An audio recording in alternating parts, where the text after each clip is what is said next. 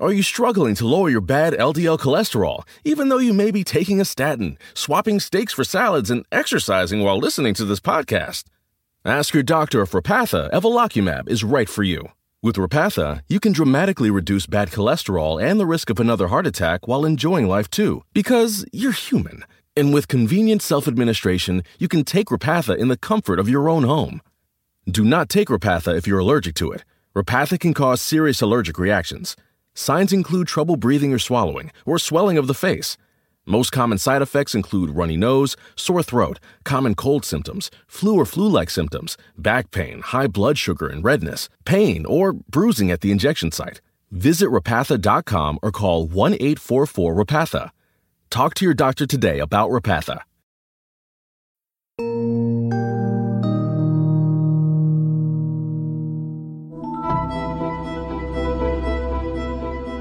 Hello and welcome. This is a special breaking news edition of Prosecuting Donald Trump. I'm here with my friend Mary McCord to cover this as much as we can and give you our insight into what we know and what we expect at this point is going to happen. Hello, Mary. It's nice to see you after a whole day. Exactly. We we had planned uh, when we recorded this week's podcast that we would do an emergency edition when there was a verdict. We just didn't expect it would be quite this fast. Well, this was an astonishing moment in New York Tuesday afternoon, which is when we are talking to you. A jury of nine people, six men and three women, rejected Donald Trump's defense that he did not defame and did not sexually assault E. Jean Carroll. They found for the plaintiff unanimously, and they did so in two and a half hours. That's a short time, Mary. You and I have tried a lot of cases, and I, I can tell you, I have never had a criminal verdict in that time. It's not all that surprising to me, though, because, you know, juries do listen to the evidence. And when you have a good, attentive jury, they aren't deciding things beforehand, but they obviously are listening and they can, once they get into the jury room, determine, you know what, we maybe are all in accord. So I, I wasn't that surprised that it was quick, but I don't, what was your reaction? Well, I, I, guess, you know, I thought they might at least take the rest of the day because they didn't even have the entire day. They had only the day after the judge read the jury instructions, which takes a while. It takes sometimes, I don't know how long it took today, but oftentimes in my criminal cases, it would take an hour to do yep. jury instructions. They have to retire to the jury room. They have to elect a foreperson, you know, they have to start talking about the evidence. And then in this case, they had to go through and answer, you know, up to 10 questions. Now they got to skip one because they answered, you know, the second one in an affirmative way. So they got to skip one, but they have to work their way through the jury room. So I, I was really guessing tomorrow. And I, like you, other than maybe some misdemeanor trials, when I first became a prosecutor, I don't think I ever had a verdict this fast and, and certainly not in one of the sex offense cases that I prosecuted. Yeah. So let's break down a little bit um, first what happened, and then we'll talk about uh, what it means, what its implications are, and then talk about uh, what kind of appeals Donald Trump might have. And also just remember, this is one of two cases that E. Jean Carroll has against Donald Trump. So we can talk about the implications of this verdict for that second trial. So, um, First, as you mentioned, Mary, you said that there was a, a pretty uh, lengthy uh, verdict form. I think it was about four pages. There were 10 questions. And um, can you maybe just walk us through what the jury uh, found in terms of liability uh, or no liability? And then we can break out sort of the financial component. Yeah. So it, it's it's helpful to take one step back and remember that in this civil case, E. Jean Carroll essentially brought two different claims. One was a claim of battery and battery can be based on any type of physical assault. And she was able to bring that claim only because of a statute signed into law last year called the Adult Survivors Act, which allowed victims of sexual abuse to bring a civil case for damages, even in cases where the statute of limitations for a criminal case has expired. So to the extent people are now thinking, will Trump now be charged criminally? No, he will not be for this particular sexual assault. Mary, can I interrupt you for a second? Because I just think one of the bigger picture issues for me, let's leave aside Donald Trump and the political elements of it. But when you say that, what I end up thinking when I when I'm I'm looking at a woman who is 79 years old, who on the stand talked a lot about how she was raised and that you didn't say anything. You didn't go to the police. It was unheard of to do that. And I, you know, when I think about uh, you know, my mom who is in her 90s and, you know, she went to Vassar you know, you're getting the picture. She, mm-hmm. th- this is, this would not be part of the, her makeup of, of what you do. The idea that the law was changed to, uh, to deal with bringing justice or allowing these women to have their day in court and to have justice, it, I just think is so, is such an optimistic, uh, good development in the law because when you put together her story about when she would complain and that she said it was only because of the Me Too movement that she thought this was actually something that she should do and could do. And it was her obligation to do. It's so great that the law changed to permit people like E. Jean Carroll to come forward. I, I, don't know if I'm too much on a soapbox or whether you well, disagree. No, I, I, agree with you. And certainly in that era, and even now, it's very, very difficult for victims of sexual assault to come forward. When you report to police, sometimes you get police officers who ask you all kind well they'll always ask you all kinds of questions but sometimes they're not the warmest uh, individuals sometimes they can be a little bit accusatory of sort of like why were you in that position right and things like that and so it's not comfortable and you're telling intimate details i think i've mentioned before on our podcast that then you have to go to a hospital and have examinations done so it's not fun even now but in and Mary, you've, past, you've, prosecuted these types of cases. Yes. I mean, you've de- you've dealt with victims and had That's to right. have that relationship to deal with victims and make them feel I mean, comfortable is the wrong word, but I would say as least uncomfortable as possible so they don't feel re victimized.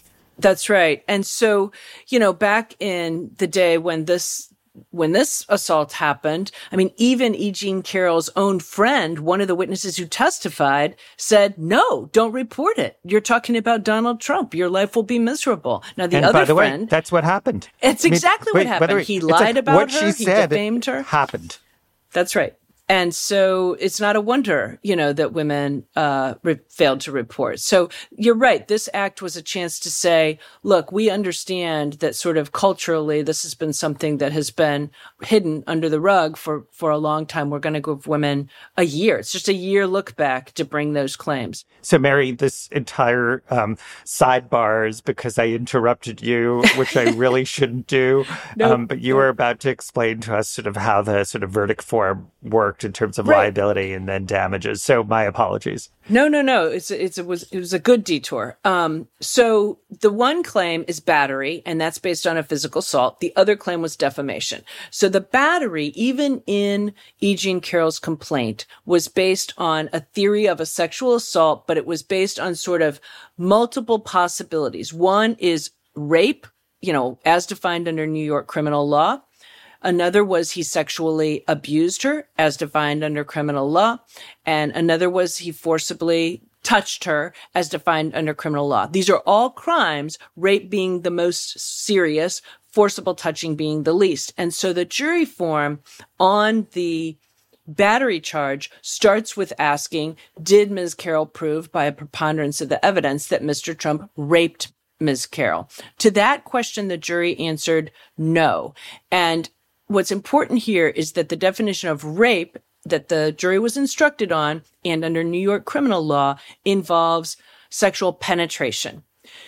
By saying no to that question, the jury form went on consistent with the complaint because battery doesn't require a rape. It was just the facts of this case were based on sexual assault, rape being, you know, what what Ms. Carroll alleged happened, but clearly any type of sexual abuse is sort of subsumed what we would call in the criminal parlance a lesser included offense of a rape. So lesser included is a sexual assault that does not involve uh, penetration, an unwanted sexual assault.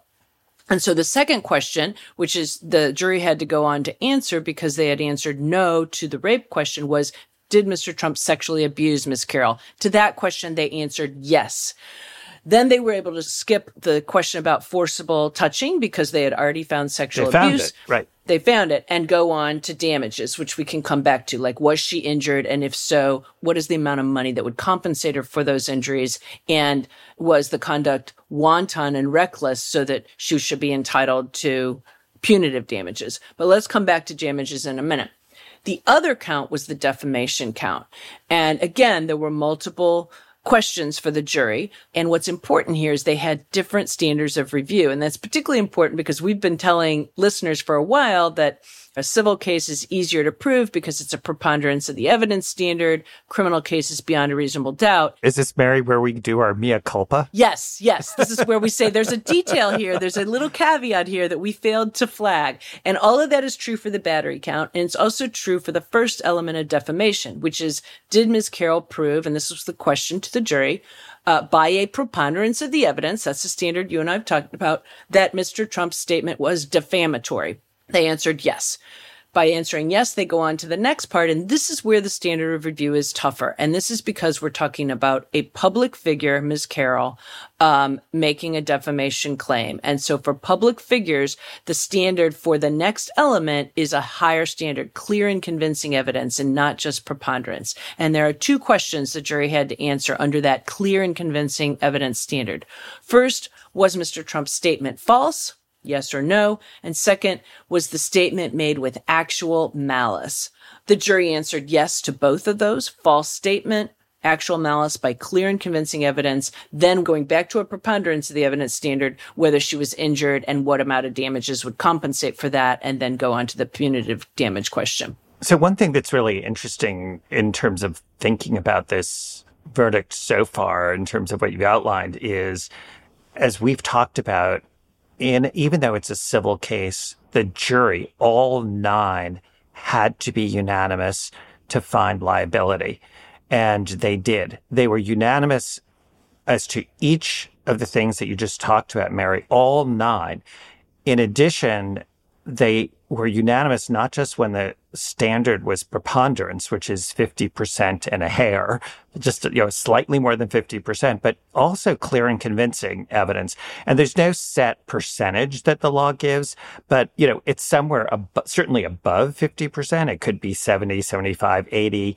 There's no magical number in the law, but it's substantially more in terms of your burden and the burden that E. Jean Carroll had to meet that. And it meant that it was also unanimous that again, they didn't lose a single juror. And that's where one of the things that's been reported was about at least one juror during jury selection had indicated that he uh, didn't really follow the news, eh, but he, when he did, he listened to podcasts and, which of course we love, um, but he wasn't right. We're not going to disabuse people of that. Right, but he wasn't listening to our podcast. He That's was listening to a podcast that is um, very aligned with sort of extreme right wing uh, conspiracy theories.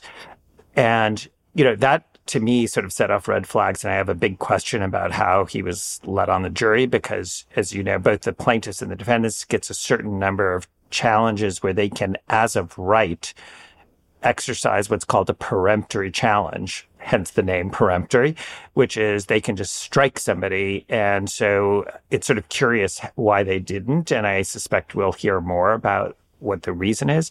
But even with somebody who might be a MAGA Republican. That's a little bit of a leap of faith. Just because you're listening to that type of uh, podcast doesn't mean that you adhere to all of those views. Um, but even that uh, potential person was able to just follow the law, listen to the facts, make a decision. Um, I, you know, I, I've Mary, when we were talking about this earlier, I analogize this so much to the juror in the Manafort trial in Virginia, who was a MAGA Republican, and she was the only juror who ever spoke after the verdict. Um, and there were convictions, and she said she literally left her MAGA hat in the car, and that was such a wonderful sort of metaphor for what she was doing, which was I swore an oath to the judge that I could listen to the law that and and apply it and be fair to the facts. Um, she also made the comment when she said, um, you know, she found guilt. She said, and by the way, this would be a really poor person uh, for the president to pardon, um, which he then, of course, did. But I just thought that was so fascinating that she was like, you know what? I might be a MAGA Republican, but I didn't sign up for you know, for this. And, you know, that could very much be what happened here. And I think it just the dichotomy here, right? Between jurors who follow the law, who swear an oath, they take it seriously. The judge says, here are my instructions on how you are to evaluate the evidence in this case and how you are to apply the law that, to that evidence. And in terms of what the law requires and what the factual findings are you're being asked to make, the judge, of course, makes legal determinations. Jury makes factual determinations. And this juror, regardless of what their political views are, was able to say, I've got an obligation here and I'm going to follow the facts and find the facts as I think they were proved by the evidence. Contrast that to Donald Trump, who also swore an oath of office when he became the president of the United States and throughout his presidency, time after time after time, showed that he had no respect for the rule of law. He thought he was above the law. He thought the law didn't apply to him. He famously said that he could shoot someone on Fifth Avenue in your city of New York, uh, Andrew, and and you know never be convicted of it. And I like the ring of that, Mary. Yeah. Your city. There you go. So, I mean, it just really, it shows that I do think so many Americans, they take their obligations seriously. They do believe in rule of law. And, and the other thing is, you know, there are a lot of people who are Trump supporters. And again, just because this particular person might have listened to a particular podcast does not necessarily mean he's a Trump supporter. There are plenty of Trump supporters, though, who do say, Oh, I know he lies. I know he exaggerates and he says all kinds of things I wish he wouldn't say, but I like his policies. So yep, I still yep, want to vote for point. him. And yeah, so people can, you know, people, people are sometimes smarter than we give them credit for and they know how to they know how to differentiate things and and they certainly know how to follow the rule of law and Donald Trump knows how to follow follow the rule of law if he thought it applied to him. So talk to us a little bit about um, how did the uh, jury go about figuring out the compensation? Like what was the right. total? Yeah. And, you know, first of all, actually, back to you on this, I think, but correct me if I'm wrong, that E. Jean Carroll did not actually ask for a specific number, did she, in her complaint? Yes, that is true. She did not. And I, I, um, think this was a really smart strategy. And I think that it, it increased the odds of liability, of, of winning, even if it may have, uh, hurt her in terms of the the amount of damages. One of the arguments that was made by her very skilled counsel in rebuttal was hey, if this is just her trying to get money, why isn't she asking for this, the sun and the moon and the stars? She isn't. She told you on the stand that she is here to clear her name. She wants her day in court and that, and they affirmatively told the jury, we leave it to you what to do. She is not setting out exactly, you know, what the amount of money should be because that's not the point here. That's a risky strategy um, because you could imagine a jury coming back and saying you get a dollar. Now here they may have assumed that, well, if you are going to find battery by rape, battery by sexual assault, uh, defamation. Maybe not as much defamation, but you could imagine a jury saying, no, there's going to be real compensation, especially because she did talk about all the ways it affected her throughout her life. But that was a risk. Most, most of the time, that is not what happens. Um, and so it really paid off here to be able to say that. And then the jury really met her with, you know, we are going to just take the facts assess them, and then we will make a judgment about what that means in terms of damages. So it really showed enormous faith. But I thought strategically, as in terms of her you know, her counsel, it was a really smart move, especially if they were a little bit concerned about one or more of the jurors. Yeah. And I think also given that Trump all along has said this is basically just money grabbing, that I, I, think it was a particularly smart strategic move to say, look, no, we're not even going to ask for a specific amount. I mean, I think there was evidence about well, obviously there was evidence about the injuries she suffered and, you know, how, what it would take to sort of remediate your reputation. But they left it to the jury. Okay. So let's get to what the jury did. In total, about a $5 million verdict, but it was broken down $2 million in compensatory damages for the battery. So think about the trauma, uh, and the, and the long-term trauma and, and fear and, feelings that she had that she testified about as a result of the physical sexual assault. Um, on that particular claim of sexual assault, and battery, the jury also awarded punitive damages. Now, not a huge amount, but $20,000. And importantly here, the standard for punitive damages is, is that Trump's conduct, here we're talking about the battery, was willfully or wantonly negligent, reckless, or done with such conscious disregard of the rights of Ms. Carroll that they would award punitive damages. So that standard is, is higher. It's not about compensating you for actual injury where you had to go and get medical treatment or what have you. It's about just, this is just punishment. That's why the word punitive is in there. For defamation, they broke down the compensatory damages, and they did this because the jury instructions told them to, uh, into two different dollar values. One million for compensatory damages other than reputational repair, a reputational repair program, which there was testimony about, and then $1.7 million for damages for the reputation repair program. And then with respect to defamation, they also went on to award punitive damages, finding that in making the defamatory statements, Trump had acted maliciously out of hatred, ill will, spite, or wanton, reckless, or willful disregard of the rights of another.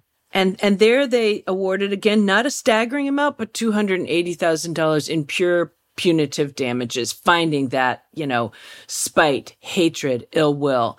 Um, so it's a pretty, it's a pretty substantial, you know, measure of accountability for somebody yeah, who's just $5 not million been held accountable at all. And right. probably more importantly to him, um, you know, it's just, it's a, it's a big strike against him. And, uh, that's why he's already, you know, on Truth Social defaming her again.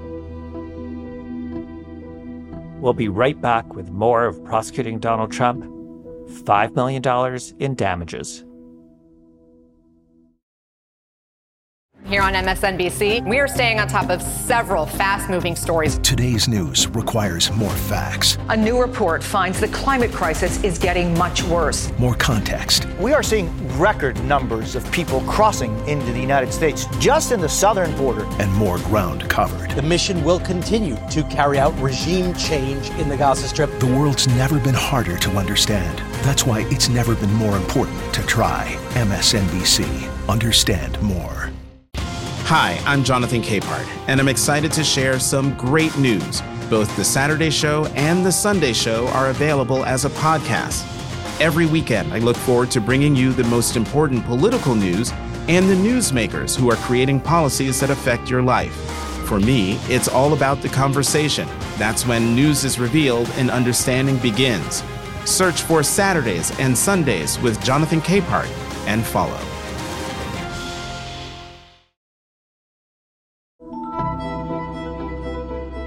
Let's talk about the defaming again, and let's also talk about what kind of appeal Trump could bring. Maybe let's do the appeal first. But when you were talking about the fact that most of the monetary award is not in punitive damages, I was putting on my, you know, civil lawyer hat most people don't even, don't probably recognize that you and I have actually dabbled in civil, civil law. lawyer hats. And, it's and a small hat that. for me so far, right. but uh, um, it's getting bigger. I, I actually did a fair amount, I, I have to say, which I keep that under wraps.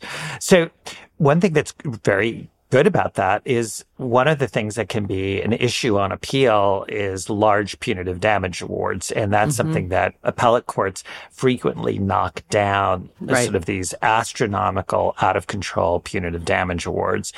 That's not what happened here. Not the at all. The bulk of it is very much compensatory. So the fact that you've got a couple hundred thousand dollars, well, obviously that is a lot of money, but it's not compared to the overall amount that was awarded. So that's a good fact for if you were on the plaintiff side.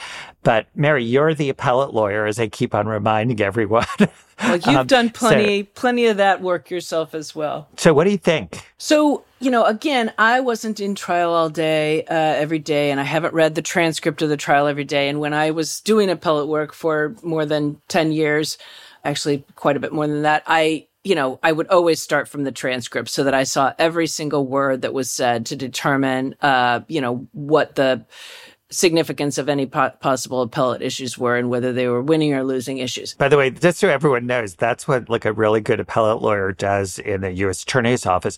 You know, somebody tries a case. Sometimes you will also do the appeal, but somebody in appeals goes through the record, meaning everything that happened in court. They read everything. They read exhibits. They go through all of that looking for any and all weaknesses to be prepared to defend what happened. Or sometimes when you're in the government, if you see a real problem, you actually confess error because you have that dual role when you're in the government of not defending something that is a, a clear error that had harm to the defendant. But here, with all those caveats, but just based on what yeah. we know from, you know, press reports and, you know, you, you certainly followed the case more than your average bear, as they say. So what do you think? Yeah. You know, just taking what Joe Tacopina said right after the verdict, right? He comes out on the steps of the courthouse, or I assume that was the steps of the courthouse, and talks about the various things they're going to appeal. And one of the things that he emphasized a couple of times was that Access Hollywood tape should have never been admitted. It was too prejudicial under Rule 403. Rule 403 is a rule of evidence. It basically says that a judge has discretion to keep out evidence that would just be unfairly prejudicial or unfairly cumulative. But that is evidence that is relevant evidence, evidence that's otherwise admissible. So here we're talking about evidence, the Access Hollywood tape, which of course, you know, is where Trump famously said, when you're a star, you can grab women by the P word and some other choice things. And so, first of all, on any appeal of that issue, the Court of Appeals would be reviewing for abuse of discretion, that the trial judge abused his discretion when he made this weighing of the probative value of that relevant evidence against the potential for unfair prejudice. So first of all, that's a deferential standard that I don't see an appellate court reversing. More importantly, any error was harmless because there was so much other evidence, including his own deposition in this case, where he said essentially the same things, said it had been true for, and this is a quote, a million years that people who are stars can do this to women, grab women by the P word. And that was the uh, case. By the way, Mary, there was fortunately or unfortunately, or unfortunately, it just tells you everything because I'm not really sure where the fortunately part comes yep. from. And, you know, he actually said that second. He said, unfortunately. And then it's like he caught himself or mm-hmm. fortunately, which is so telling. The jury had to see that because, you know, these were videotape depositions that they saw. And when you watch it, you see that he said, unfortunately. And then you kind of see this like look at it and like, oh, well, in my case, fortunately.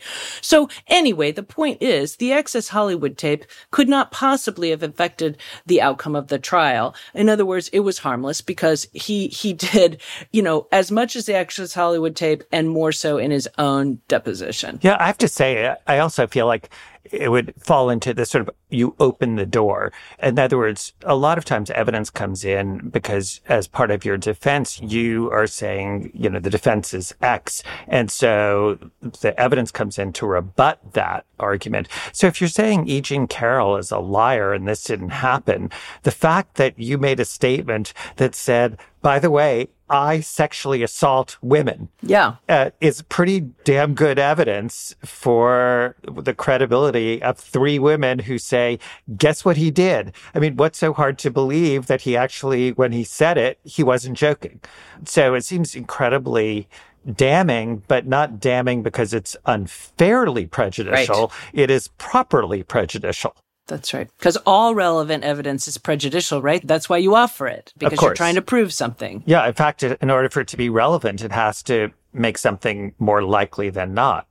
So I take it that this doesn't, to me, doesn't seem like a real appellate. You've got a really good district court judge. You have what's basically a factual determination by the jury. They were charged, I think, correctly. So it just seems a pretty weak T to think that you're going to reverse this on appeal. Of course, you know, any good defendant, its counsel is that's their obligation is to have an appeal and make any and all arguments, but it doesn't seem like that's going to go anywhere. Mm-hmm. I think the more interesting thing is something that you and I started to discuss, which is this is one of two E. Jean Carroll cases. You explained how this case sort of was brought to life by this new statute and Donald Trump, when he left the presidency, went ahead and defamed E. Jean Carroll again, which, you know, his lawyers had to be like, you've got to be kidding me, because he had a defense to the earlier case. The earlier case, he said, anything I said about E. Jean Carroll was said as part of my job as president of the United States. Just get your head around that right. as an issue. But that took a lot of time to litigate and it's now sort of in front of the same judge and it could go to trial. And so there are a lot of open issues about whether E. Jean Carroll will want to do that. I mean, on the one hand, she's had her day in court. If she said that she's there to clear her name and to show that she is right, she's she's done that. And it, it isn't about the money and she but she did very well in terms of the money. Also, you know, she would put herself and people who were friends or colleagues through all of this again because the, all of this evidence would happen again. So there's this, this whole process of re-victimization yet again. And so all of that has to weigh really heavily on her. But this is where the issue that it, this is now a good thing for our podcast because we're going to talk about something called collateral estoppel. Right. And as I understand it, what if I would argue if I were going to go forward with this case and I represented E. Jean Carroll is I would say the fact of the sexual assault has been established. And the reason you can argue that is because there's an identity of parties. It's the same plaintiff and the same defendant, and they had the same opportunity to litigate the issue. And there's been a finding with respect to that issue that there was a sexual assault. So that does not get relitigated. Yeah. The reason that's important is because that earlier case, the one that's based on his alleged defamatory statement made while he was president, that case didn't involve a separate charge of battery because at that time that new law hadn't been passed. And if the yeah. if the case were going to go to trial to prove it's defamatory means you have to show there was actually a sexual assault because otherwise there's nothing that he was lying about. So that's the key here. If the, he w- doesn't get a chance to, we don't think, to challenge that again in front of another trial because he's basically bound by what this jury already found. So in many ways, you could do this case, but you might you might be able to sort of narrow the issues that a jury would actually need to find. So you really would just be talking about the president and what he said and what his intent was at that time. But it's sort of putting more him on trial than having to have the women go back on trial again. But it'll be interesting to see. Yeah, except she would still have to say, show about how harmed she was from it, right? In order to get to the damages piece. And that's where you relive a lot of the trauma going through how it's affected your personal life. So we will have to see what happens. And, you know, there's no question there's a case there to be made, but I would not be at all surprised, having worked with victims of sexual abuse for many years, if she says, look, I've had my day in court. I reclaimed my name. I'm not going to put myself or my friends through this again. Absolutely. It's like, you know what, you won. And, you know, there's no, you don't need to kill the lily. Go out on a win. Exactly. So speaking of which, what is so remarkable is that the first case that has really held Donald Trump to account is a civil case. It is a civil case, obviously involving one of the most egregious personal acts of violence, but it took and takes the courage of individual women and very tenacious lawyers to put this together. And, you know, we will see whether they are matched by the same tenacity by criminal prosecutors. Obviously, we've seen that with respect to Alvin Bragg, and we'll see whether that happens with Fani Willis, who we talked about it feels like a year ago, but I think it was yesterday. yesterday. and also with Jack Smith. I want to just maybe end with one point and maybe get your take, Mary, on it, which is, as my friend Ryan Goodman has pointed out, that in 2017, Quinnipiac did a poll and they asked in, in November of 2017, which admittedly is a different time, but they asked the question whether Donald Trump should resign as president if it was shown that he committed sexual harassment. That's less than sexual assault. And 61% of the people said he should resign the presidency. So it'll be really interesting to see how this plays out with the electorate, how it plays out with the Republican Party in terms of how they deal with the former president being held to account, where he is now facing 34 felony counts in Manhattan. He has been found liable of sexual assault and defamation, with three women being found credible in a courtroom by a jury of nine people so it'll be really interesting to see sort of the big picture of this, yes. of, of how it affects the electorate. So many of the other cases are being called political, but this at bottom, you know, this is a sexual assault and it's in a very different bucket. And it's quite possible Americans will think about it differently. Mary, thank you so much for jumping on air with me and covering this. We'll see you next week, unless, of course, there's more breaking news. But until then, take care. You too, Andrew. Thanks so much for listening. The senior producer for the show is Alicia Conley. The audio engineer this week was Bob Mallory. Our technical director is Bryson Barnes. Jim Maris Perez is the associate producer. Aisha Turner is an executive producer. And Rebecca Cutler is the senior vice president for content strategy at MSNBC. Search for Prosecuting Donald Trump wherever you get your podcasts and follow or subscribe to the series.